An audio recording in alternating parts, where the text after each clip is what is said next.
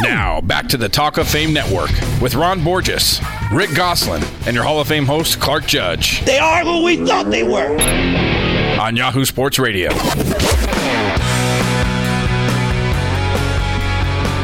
Our next guest needs no introduction. Ronnie Lott not only is a Hall of Fame safety, he's a member of the Hall's 75th anniversary team. He's also a returning guest on the show, and he's here to talk to us about one of the new arrivals to Canton. Ronnie, thanks for joining us. You're quite welcome. Ronnie, your former owner and someone you care deeply about, someone we know a lot about. We had him on the show last week, Eddie DeBartolo Jr., was elected to the Hall of Fame last week on his fourth try as a finalist.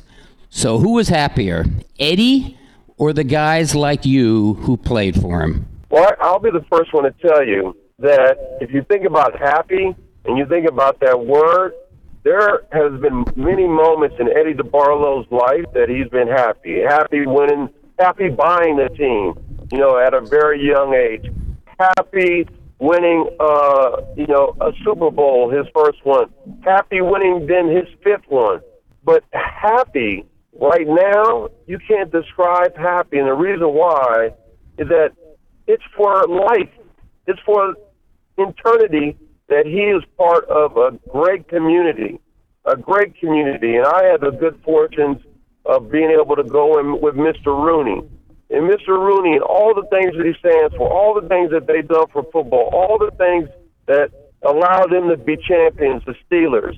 And here we are with Mr. DeBartolo, all the same kind of ingredients, all the same type of things. And yes, he is very, very happy, and we're all very, very happy for him. Well, Ronnie, you know, it's unusual to have uh, so many former players, you know, rally so forcefully around their former boss, owner, wh- however you want to categorize them. Um, and you've worked at other places. What do you think it is uh, about the relationship between you guys and, and Eddie D that is so deep and so clearly different than most owner player relationships? Because he felt like we felt. He understood how we felt. He played like we played. He gave everything he possibly could give to us, allowing us to be able to understand that, hey, man, I'm, I'm in it just like you guys. I'm vested in this deal. I'm vested in your families. I'm vested into the people in the in, in, in our community. I'm vested into the people in the company. And so when you think about that, he has the same attitude that we've had, and that is, hey man, at all costs, let's get this thing done. Let's be champions. And to be a champion, as we saw this past weekend, you got to earn it. There is no easy route. Everybody thought, and including myself, said, you know, the Panthers were going to win it. And Denver had a whole different idea, a whole different thought. And John Elway got that group as a collective to buy into it. He got everybody, all the administrative people, everybody to say, man, we have to be a champion. And they bought into it. So it's not just the team, it's the people that do all the stuff, that, that carry the towels, the, you know, the owners. And she said, this one's for Pat. There are many times that we said this one's for, for Eddie.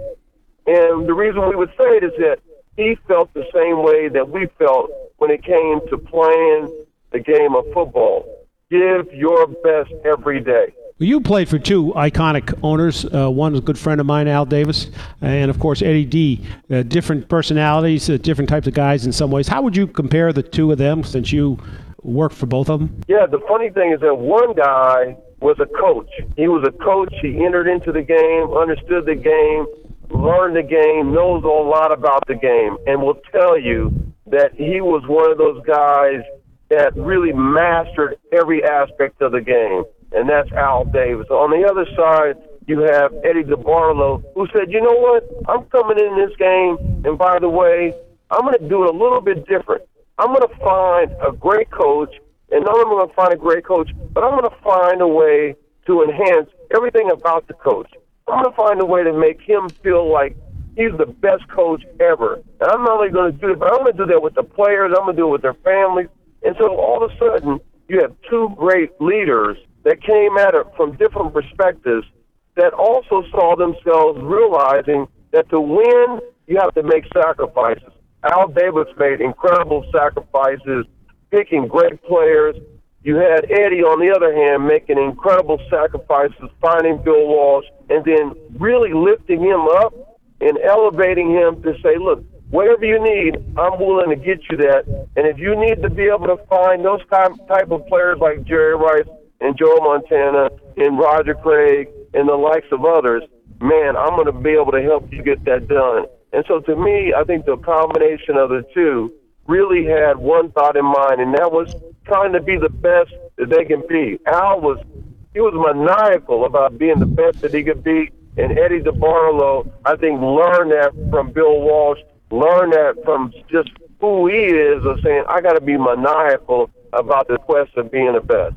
We're speaking with Hall of Famer Ronnie Lott on the Talk of Fame Network. Ronnie, what's your favorite Eddie story? Maybe an anecdote that people don't know. Well, my favorite Eddie story is the story that doesn't have anything to do, anything to do with football.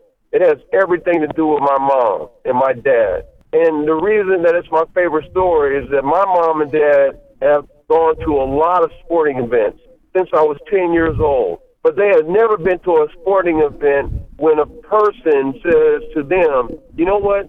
I want to make sure you're comfortable.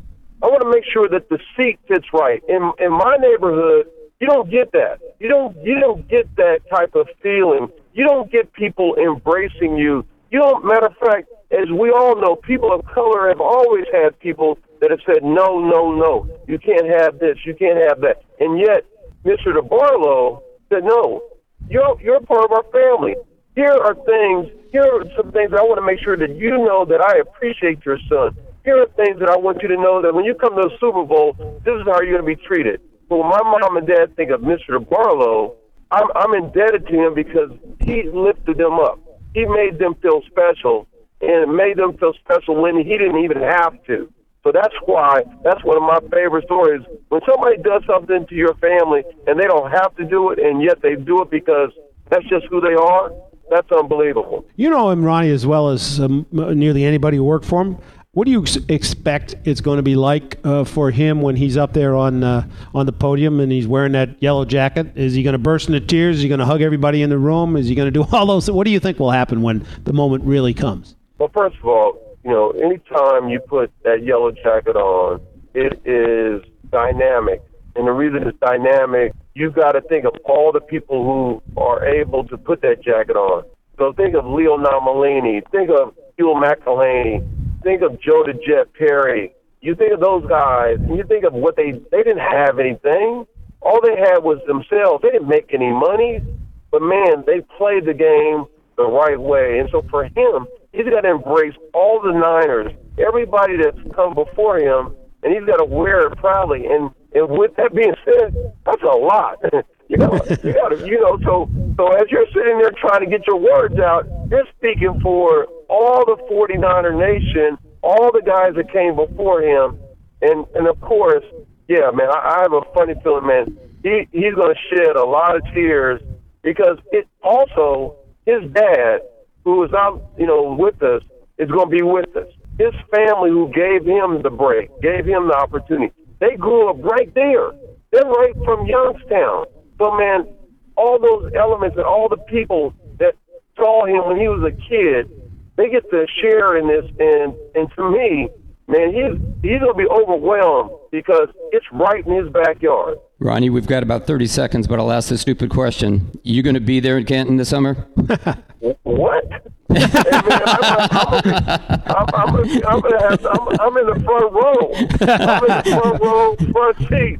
And by the way, and I know this, Marcus Allen, man, my buddies, all the guys that play for him are going to be in the front row. All these people that know him are going to be in the front row. Because I'll tell you another great story. Warren Moon and I, it was my second or third year. We're in Vegas. We're going to see a fight. We go and we sit down with Mr. DeBartolo. Mr. DeBartolo sits there and he goes, Who's that? I go, That's Warren Moon. He goes, That's Warren Moon? He goes, Hey, he throws him ten thousand dollars. So he goes, "Hey, Warren," and he goes, "Hey, man, I just really like the way you play." Hey, Ronnie, thanks for the time and thanks for the tip. I know who to go to if I need $10,000, either Warren Moon or Eddie DeBartolo. Ronnie, we'll see you in Canton this summer. Thanks so much for calling. Thanks a lot, Ronnie. All right. Thanks, guys. That was Hall of Fame safety Ronnie Lott. Coming up next, Ron with his Borges or Bogus segment. You're listening to the Talk of Fame Network.